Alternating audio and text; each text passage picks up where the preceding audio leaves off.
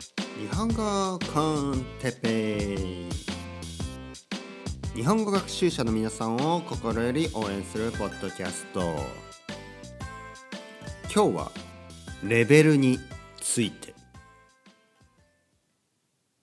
はい。今日もですね。始まりました。日本語コンテッペイの時間でございます。ね。あのーいつも言ってるようにですね僕は、えー、スペイン語とかね英語。これこれらのね言葉をポッドキャストを使って、えー、勉強してきたし、えー、スペイン語を今でもね勉強してるわけです。英語もまああたまに聞きますね。今はメインはスペイン語にしてるんですけどたまにもちろん英語も聞きます、ね、特にね Luke's English Podcast ね。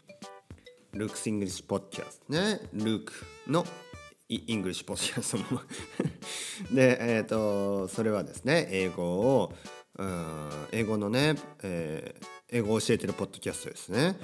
でこれで一つね僕は感動したことがあるんですよ。というのもですね僕がロンドンに行ってた時に、えー、ルークはもうやってたかな？やる始めるか始めないかぐらいの時彼が9年ぐらい前なのかな、えー、 English Podcast を始めてすぐですね。僕は多分ロンドンから戻ってきてすぐかな？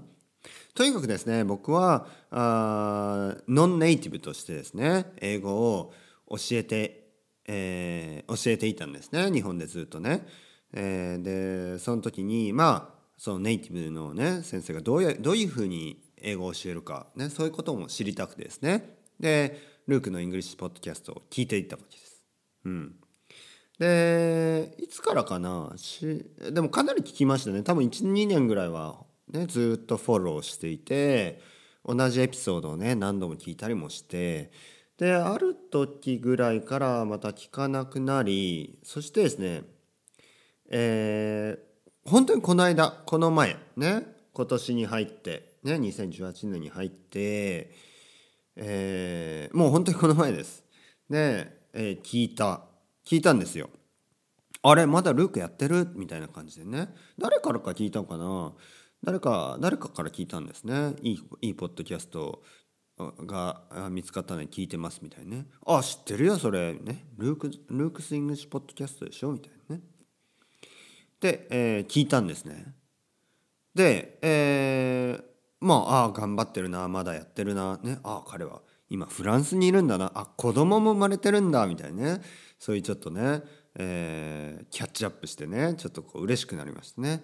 なんかね前はね彼は日本にいたはずです。日本でね英語の先生をしてあのかなり前ですよね。そしてロンドンに戻ってポッドキャストを始めてロンドンで英語を教えててみたいな感じだったと思うんですけどね、今気づいてみればお互い子供がいて、ね、僕にも子供がいるしルークにも子供がいる。ね、多分ね僕の子供の方が少し大きいはずです。ね、ルークの子供の方が少し小さい。ね、僕より僕の子供まだ赤ちゃんって言ってたんで。で、えー相えー、相手の方はね相手の奥さんはねルークの奥さんはフランス人で、ね、僕の奥さんはスペイン人で。ね、で隣の国同士に住んでるわけですよ。彼はパリにいて僕はバルセロナにいる。ね。でだいぶねこう近くなったな。そして彼も英語のポッドキャストをずっと続けてね。すごいな。で僕もねこうやってポッドキャストを始めて、えー、皆さんにね僕がルークから教えてもらったように、ね、僕も皆さんに英語をね自然なね日本語を聞いて、えー、できるだけね日本の日本語の音に慣れて少しずつね話せるようになってもうすでに話せてる人はもっともっとね自然に日本語を話せるようになってほしい、うん、そういう思いでねポッドキャスト始めじゃあ何を感動したかというとこれはですね、えー、ルークはね確かね何百何百もねもうかなりの数のエピソードをアップロードしてるんですけど1回目から0回、えー、1回目ですね本当にすごい本当に始めた時のポッドキャストをずっとね撮ってるんですよ。ずっとねあのいつでも聴けるようになってるんですね。なので僕は iTunes ストアに行ってでねルークのね1回目からね10回目ぐらいをダウンロードして聞いたんですね。そしたらねあの昔聴いてた音楽を聴く時ってあのなんかこう鳥肌の立つようなこう懐かしさみたいのを感じることないですか？例えば YouTube とかでね昔聴いてた音楽とかを探してね聞いてそのイントロが流れた時にねイントロダクションが流れた時にはこうゾゾゾッとね感動するあの感じ。うん、でこうこうメロディーが進んでねサビのとことかでいろいろ思い出すわけですよドーッとね。でねそれと同じような経験をね僕はポッドキャストでしたんですね。その Luke English Podcast の1回目からね10回目ぐらいまで聞いてみてなんかねいろいろ思い出しちゃったんですよ。あの時ね。うん。でこれはねちょっと正直びっくりしましたね。音楽だけじゃなくてポッドキャストでね人のその英語のポッドキャストですよ。英語のことを話してるんですね基本的には。僕が日本語のことを話してるように、えー、そういうことを話してるんです。そこでねあの感動してしまったんですね、うん、まあそれもね一つの僕はこあのこのポッドキャストを始めた理由ですね。あすごいなと思ったんですね。ラジオとかでもねもうあの過去のエピソードとかどんどんどんどん埋もれて埋,、ま、埋もれてしまいますね。あまりにねラジオの数が多いんであとはラジオはもうまあ基本的には流しっぱなしだしあとはね時事ネタ時事ネタっていうのは最近のニュースとかそういうことを話すのでやっぱり10年前の話なんてねあんまりもう興味がないというか廃れてる廃れるっていうのは古くなってねもう、うん、価値がないものになる、ね、そういうまあそうそうですよね。価値がまあうんなかなか難しいですよね。価値をこう保ち続けるというのはね。うん、でも Luke's English Podcast はやっぱり英語について話してるしモチベーションとかねみんな頑張ってとかね、えー、そういうことについて話してます。なんであの10年10年近く10年近くぶりに聞いても全然古くなかったです。ね。なんでこの語学学習っていうのの強さはやっぱりそこにもありますよね。古くなんない。本当に言葉っていうのはある意味古くなってるんですよ。ほとんどの言葉はやっぱりうまくねこううん過去からねこう未来にねジェネレーションバイジェネレーションっていうのを世代から世代をねまたいで超えてねこう伝わっていくわけです。お父さんから子供へねお母さんから子供へねおじさんおじいちゃんからねこう世代を超えてねこう受け継がれていくわけです。ね、なんで、えー、まあその僕にはね僕とかあ僕にはあ僕のお父さんお母さんねおじいちゃんおばあちゃんは日本人だし英語をね学ぶことはできないでも僕みたいな人でも、えー、英語のネイティブスピーカーの作るポッドキャストを使ってねこうやってまた、えー、学び学べることができたんですね。うん、ルークだけじゃなくていろいろな人のねいろいろなポッドキャストを僕はね聞いてたんですけどそして、えー、スペイン語はね今聞いている。で日本語学習者の皆さんにも皆さんはほとんどの方はね、えー、まあ両親とか日本人じゃないわけですよね。まあもしかするとハーフの子とかでとかあの、えー、アメリカで生まれ育ってねでも両親は日本人日系アメリカ人、ね、日系ブラジル人の人でまああの日本語をね勉強したい。そういう人もまあいると思うんですけどね。ほとんどの人はあの日本語を教えてくれる人が近くにいない、ね、そういう状況で僕のポッドキャストを聞いてくれている。で今アップロードしてねこのエピソードを今日聞いてくれる人もいればまあ明日聞く人もいるでしょう。今週のうちにね聞く人も、えー、でもね1年後に聞く人もいるかもしれない。そして10年後にねこれをあの何らかのきっかけで見つけて聞いてくれているね。今まさにこの瞬間。聞いてくれてる人もいるかもしれない。でそう思うとねこれはなんとなくタイムカプセルっていうか。うん。なんかこう未来への贈り物というかね。なんかあのルークの、えー、 Luke's English Podcast をね10年ぶりぐらいにね1回目から聞いたらなんとなくねこう「ルークありがとう!」ってなったんですよね僕は。なんかプレゼントをもらったようなね未来へね。今にこう過去からねそのメスうん何でしょう。うんブーってね今誰か誰か来たのかな？でもうちじゃないですよ。多分ねポストマン。ねポストマンがいいってやってあの玄関を開けてくれってね。でもあの他のピソの人が多分開けると思うんでまあ大丈夫でしょう。ほっときましょう。それでなのでねこれポッドキャストっていうのは今僕が喋ってるけどこれを明日聞く人もいれば明後日聞く人もいて1週間後とかね1ヶ月後。そして1年後とかね2年後10年後にダウンロードして聞いてくれる人がいるかもしれない。これはね感動的です。うん。でねこういうのをこういうことを考えるとやっぱ音楽とかね小説とかこう時代を超えるものってやっぱ素晴らしいな。そしてそのクリエイターですね。オーサーとかクリエイターですね。その作り手にとってもこれは本当に嬉しいことだなと思いますね。自分が例えば自分がいなくなって自分が死んでからもね誰かが自分のね作った作品自分の話している言葉、ね、そういうものを聞いてくれてる。素晴らしいですね。えっと今日のねタイトル。も う前置きが長くなりましたね。もうほとんど半分以上時間がねなくなって、うん、でも前置きも含めてねこれ日本語のリスニングのね、えー、いい機会ですから、ね、こういう話がそれる？話がねこう次から次に脱線する、ね、電車が脱線するように話も脱電車は脱線したらダメですよ。危険ですから、ね、でもこれ英語でもねダイグレスとか言いま言いますよね。なんでダイグレッションとかね。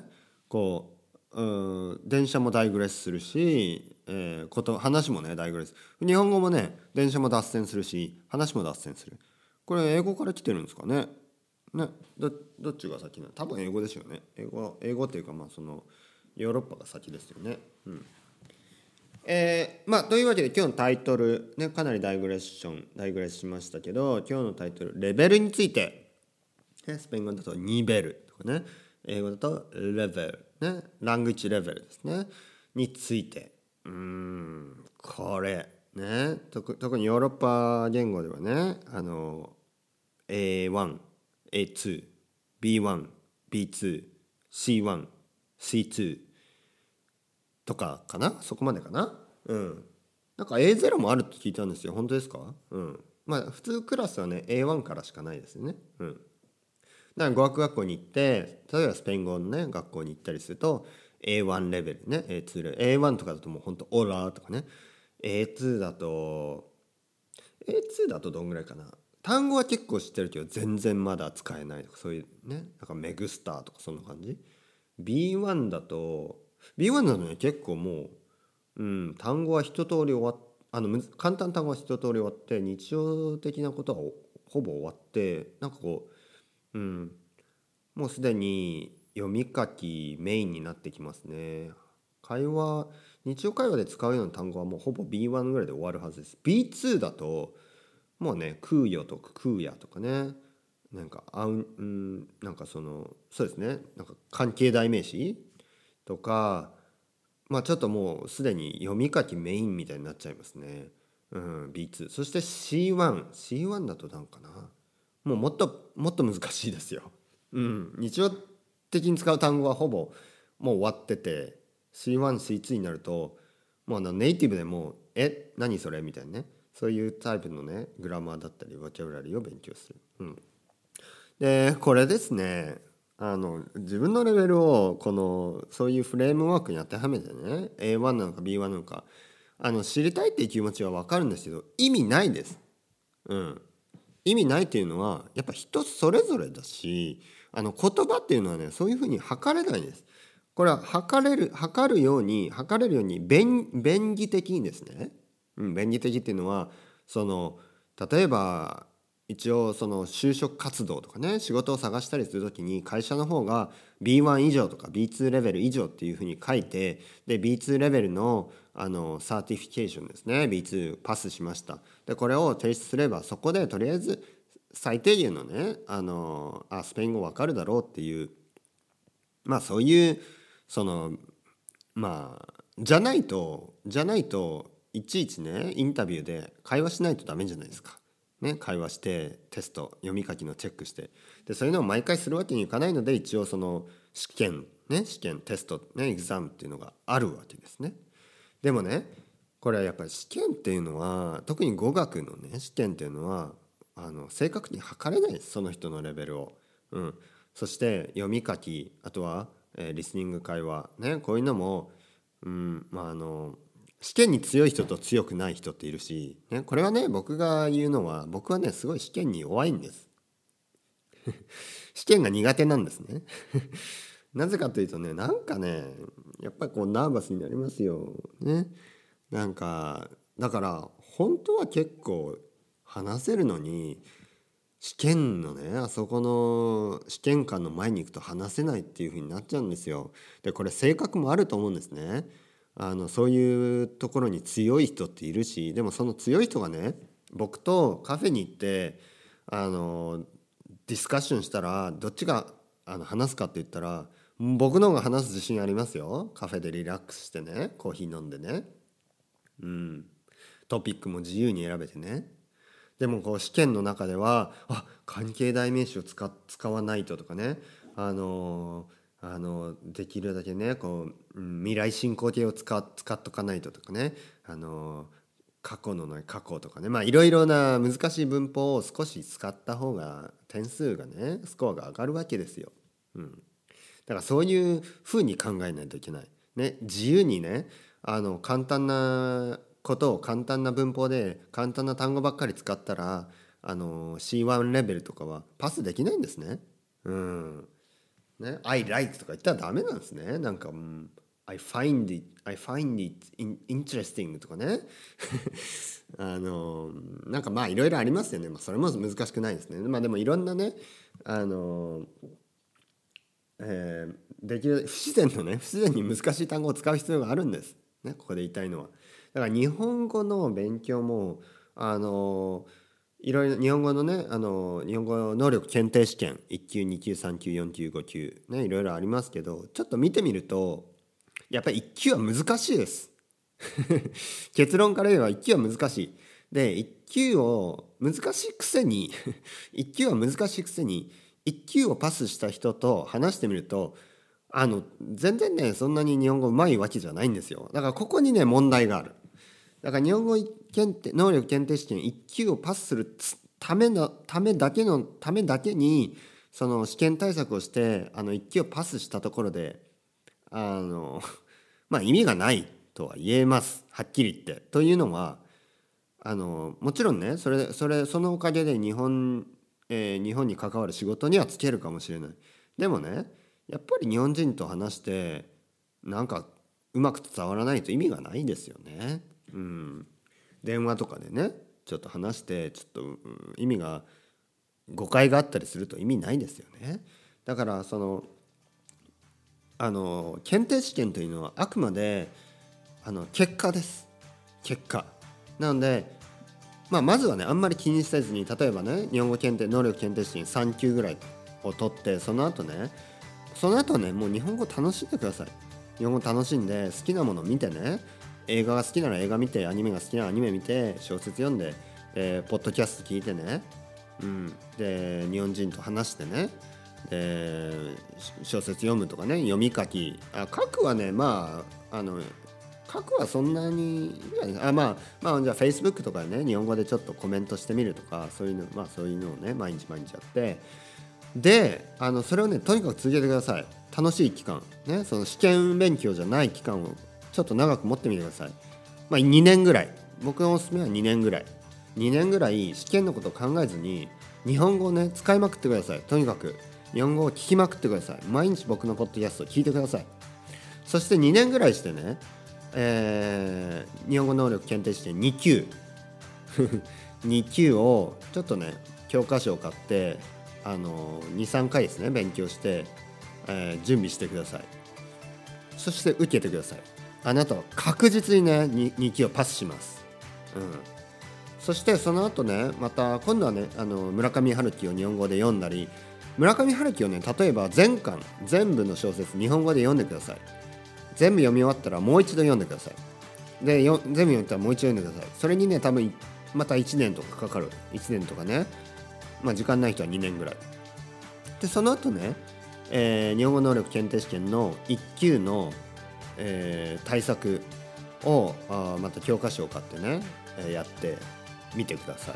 別にね教室に通う必要はないと思います。そそしてですね受ければ3ヶ月ぐらい勉強して受ければ受かると思います、ね、やっぱこれはあの結果です。いろいろなことをやってその後ね、えー、試験を受けば受かる、ね、でも試験のためだけに勉強するとやっぱりね結構ダメ。ダメっていうのがそのなかなかね使える日本語が身についてない状態になりますね。なので皆さん試験とかねレベルに惑わされずまずはね、えーえー、楽しんで、ね、楽しんで日本語を勉強していってください。それではまたチャオチャオバイバイ。